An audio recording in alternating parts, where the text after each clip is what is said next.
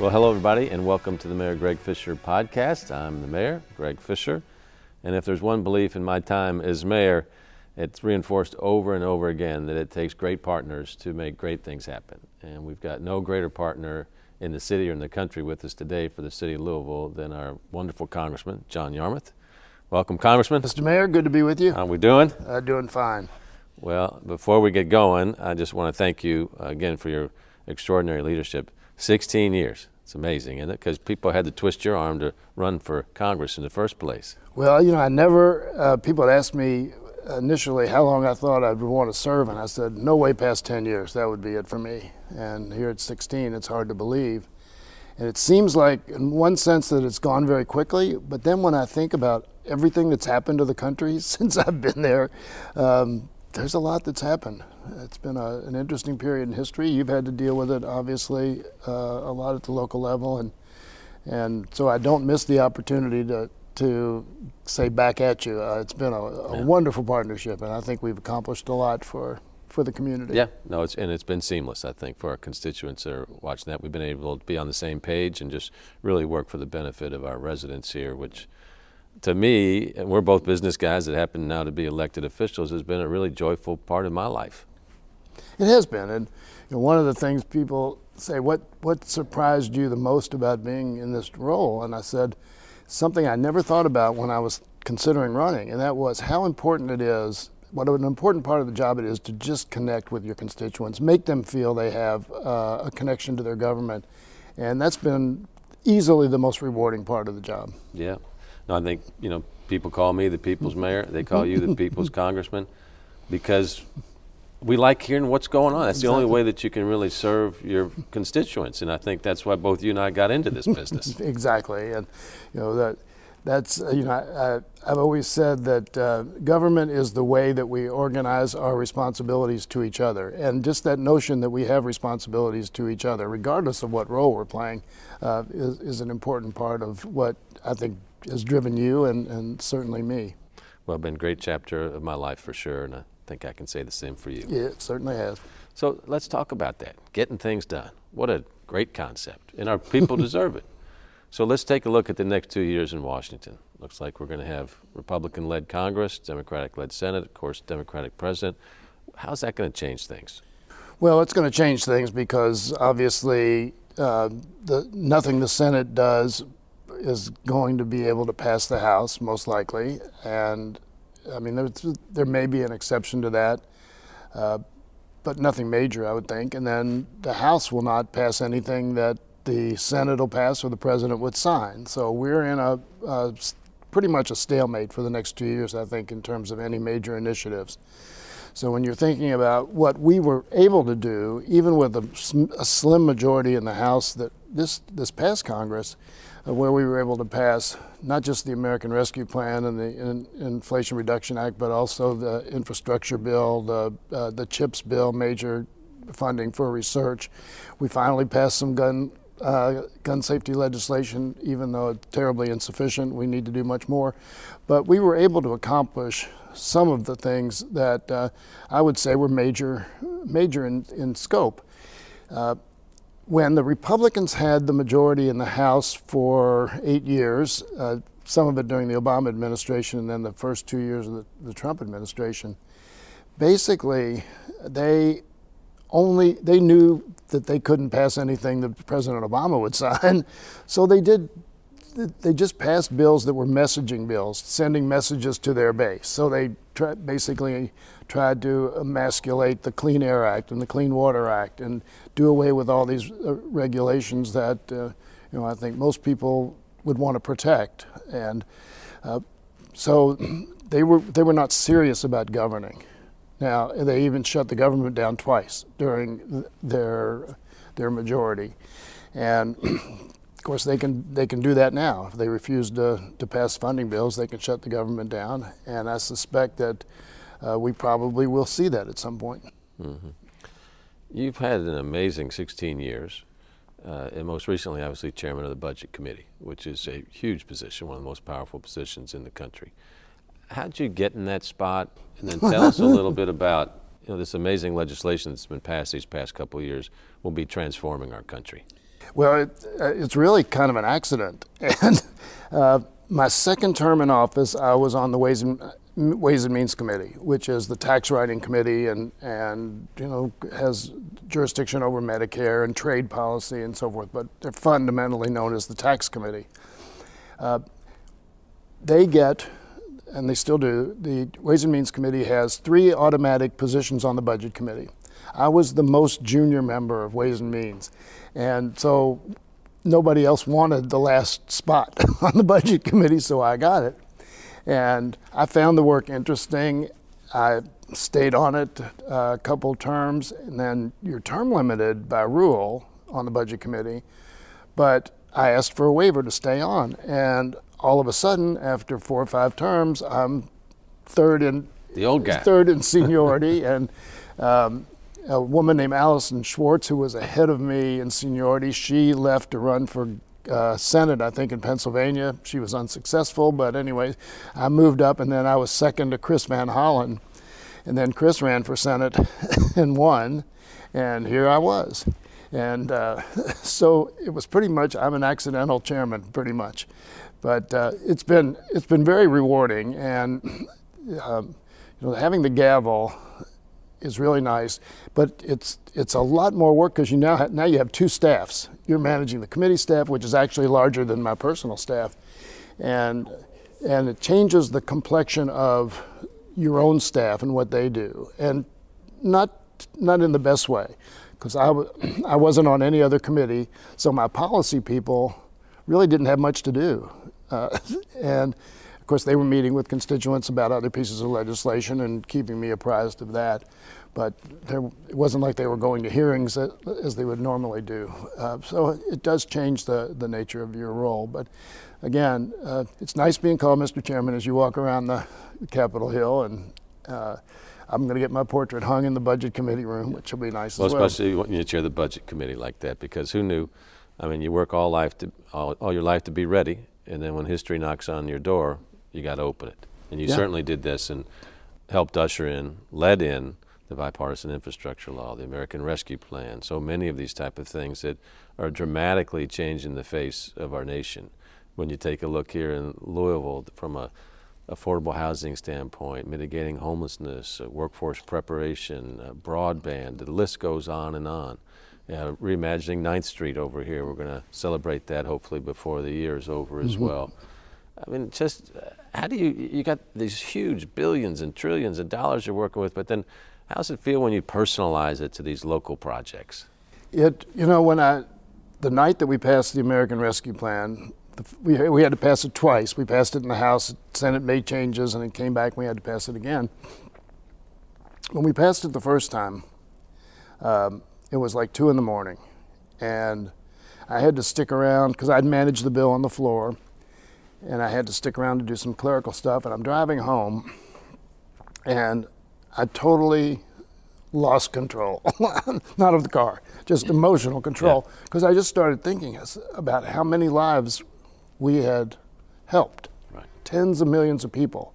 You know, virtually every American got $1,400 check. Uh, the kids we, we lifted out of poverty with the expanded child tax credit um, what we did for cities, what we did for school systems. I mean, you know, JCPS got 300 and something million dollars. The, the city got 380, I think, right? right? Help us through the pandemic. And uh, allowed um, the city to do things, as you said, that it wouldn't have otherwise had funding to do. And it was, it was such an interesting process because we'd never faced anything like the pandemic. The, the economy was shut down. We had 20 million people out of work. And it was how do you get, how do you figure out how much money is necessary, how, and how do you, how much discretion do you give the recipients, particularly the local governments? And when we had passed the CARES Act uh, a year or so before that, one of the things we heard, and I think I heard it from you as well, is there were too many restrictions on the use of the funds. And there were better ways for us to, to use would have been better ways. So we tried to build that into the American Rescue Plan, creating a lot more flexibility. And and you know the state got over two billion dollars, state of Kentucky, and they've had some great budget years, yeah. unprecedented, and have been able to do a lot, fixing water systems throughout the state, among other things.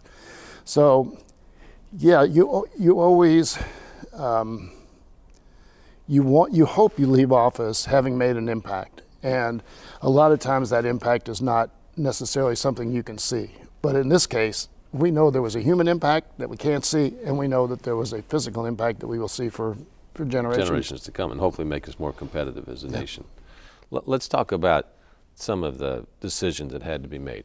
What I believe you, you knew when we compared ourselves to the Great Recession took the country, some cities still haven't recovered economically from that, but let's say that was a, what'd you call it, a six or seven year recession. Yeah. Mm-hmm. Then we're faced with the pandemic and the economic dislocation that came with that. That's a tough call. You know, and we talk because some of the bills, as you well know, started much larger than what they were. Then we have inflation taking place right now. A lot of reasons for that. It's been interesting to me that the business aspect of the inflation uh, causing has not been discussed that much. In other words, it's really easy to shut down your business but they then proved it's much more much harder to bring it back. So we had all this pressure on demand for goods that just weren't there. So when you take a look back at how much was invested, what we learned from the Great Recession, and now what's taken place, any any learnings you want to share with us there? Well, I, I think one of the things that we learned is that when you're in that kind of urgent situation, that you know it you you can't think long term I mean, you're basically trying to, to salvage the economy. You, you're trying to keep the lights on. And you have to accept the fact that there's going to be fraud, there's going to be waste. a lot of the money not, is going to go where it's not necessarily needed, but you've got to get the money out the door. And that was, I think, the main reason that so much of the money went to individuals. Again, that $1,400 per person. And um, because we knew that that money, we knew where it would go, we knew it would be used largely well. and uh, the, we knew that, for instance, the PPP program, the payroll protection plan, which was basically to help businesses meet their payroll when their revenue dried up, we knew there was going to be a lot of fraud in that. But and we knew that we didn't have the infrastructure set up to actually implement the program the way we all would like it to. Certainly, as business people, we would like to because we, you know, basically said, okay, Small Business Association, Small Business Administration, this is your deal. Go ahead, and it's however many hundreds of billions of dollars. Get it out there. And they didn't have the staff to do that. They didn't have the have the systems in place to do it. And so what what I think one of the lessons that I learned for sure is that we we need to think much more carefully about implementation of the programs that we create and the, and make sure that that for instance we talked a lot about doing in the in the Build Back Better, which never passed, it ended up being the Inflation Reduction Act. But we wanted to commit a couple hundred million billion dollars to child care. Well, and I was talking to the White House, and I said, you know, it's one thing to say, here, Jane Doe, um, you're going to here's a voucher. You're going to be able to pay for your your kids' child care. But if there's no spot for them, then that's it's an empty promise. And we talked about early childhood education that we were going to make a considerable investment in that. I talked to Marty Pollio at JCPS, and Marty said, if we were to do that, free free uh, early childhood education for three and four year olds, we would have to hire 400 new teachers and build two new schools. And there are already 200 teachers short in their existing classrooms. So where are those teachers going to come from? And that's one thing that you know, good Democrats want to do big things, and we have great ambition, but we don't think about the the hows as much as we do the whats. And yeah, and so I think like a big picture question for Americans is Okay, we could be in, let's say, year three of an extended recession right now if the economy was not as stimulated as much as it did. And yes, inflation is not where we want it to be. But these are all choices, right? And it's easy to look in the rearview mirror on a lot of these things. But one of my big themes in politics is grace and empathy, you know, which is lacking in a time of political tribalization. But you know, if we can kind of try to understand each other's point of view a little bit and say, okay, it's not optimum right now, but you did receive an awful nice PPP loan, didn't you? I didn't see you say no to that. Right. And you benefited yeah. from that, didn't you? Yeah. So that's part of the government at work here as well. We're the government. Let's work better to try to get to a better place where we're working together. Yep. Is that an unrealistic uh, perspective in politics in America today? no, not at all. Uh, that's the way. It, that's the way it should work. And what do you think going what's going to take for it to get back there? I mean, at the local level, we work pretty well together. States getting pretty tough in some of the supermajority states, and of course, mm-hmm. Congress is almost deadlocked with this. Yeah, it's. I don't know what the answer is, and I've had many conversations with many people about it. Uh, one of the things that, you know, in our world, the, the political world, you learn pretty quickly is that people uh, do not deal with the same foundation of information. and we live in different com- communication silos, we live in different media silos, and we rarely talk to people who don't who, who aren't on our side. And we've got to figure out a way to have those conversations. I mean, I, you're in you're in a little bit different situation than I am because you you get invited to a lot of different things that aren't really oriented politically. I don't in 16 years. Most of the stuff I am invited to are things that you know, either non liberal nonprofits put on or what. You know, I go to the, the universities, and so I'm almost always around people who agree with me, and that's true of my colleagues. And the Republicans will say the same thing. They really never have the opportunity, or rarely have the opportunity, to talk with people who don't agree with them, and that's what we have to find a way to do. Um, you know, empathy is, is really, really critically important. If,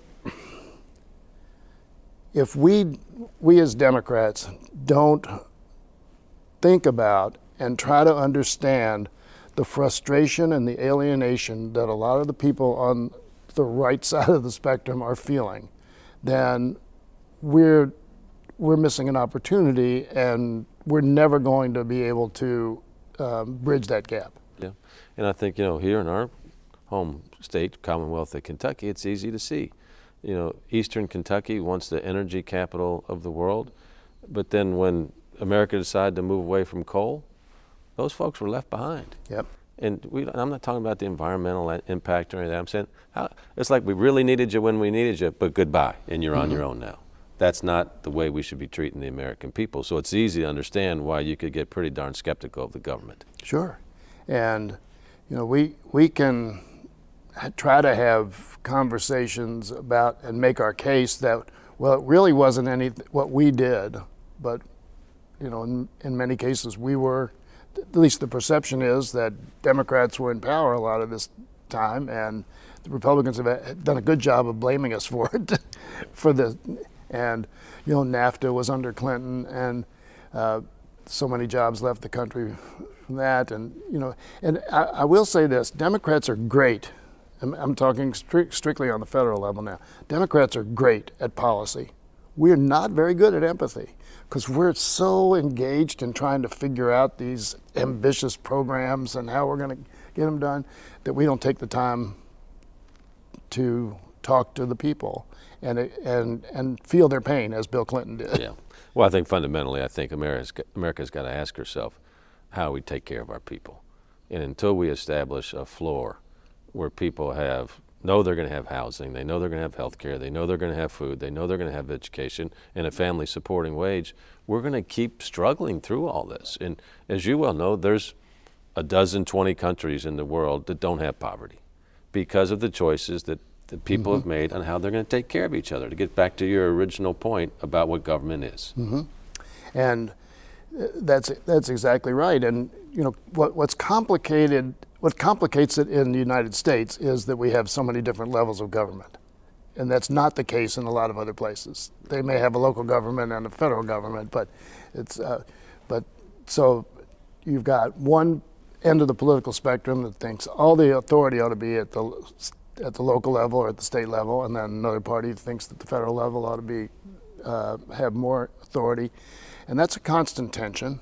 And again, I think with the American Rescue Plan, we kind of broke that down and said we're all in this together. We're all going to work together. Uh, I don't know that politically we got a lot of credit for it, but but I think that was an important step forward to say federal government is the the funder of last resort, basically, Yeah. and so but we trust you at the state and local level to do what's right for your people. That was a major statement. Yeah, and we're an imperfect country. So the question: Are we smart enough to figure out what we learned and be better? Now, you smile a lot. You got a good smile, but I've never seen you smile more in these last three years or so. You've had some beautiful blessings come into your life. I have. I have. Uh, JD, uh, three year old grandson, and then Rory is our five month old. And they are the joy of, of my life, I'm sure of Kathy's life too. And uh, fortunately, we're blessed that they live 15 minutes away, so we see them a lot. And, um, you know, we just spent a weekend with them, which was interesting, away from away from town. And it's that old adage when you you know, grandkids are great because you can give them back. Uh, when you spend a whole weekend with them, you you understand that really well. But they're they're delightful, and uh, it changes your perspective on everything. But you know, my you always you're in this job always for the future generations, right? You know, and th- that was the way I was with with my son before he had his his two sons, and um, I I worry a lot about the world that we're leaving them, uh, particularly with the climate situation, climate change. Um, you know, I, I'd still worry about the possible demise of our democracy and, and the restrictions on our freedoms. Uh, this one election was reassuring that the American people uh, want to protect our democracy, but that could be temporary too. So um, that's why I'm not planning to go off into the sunset and go quietly into the night. I'm going to stick around and, and uh, continue the battle where I can.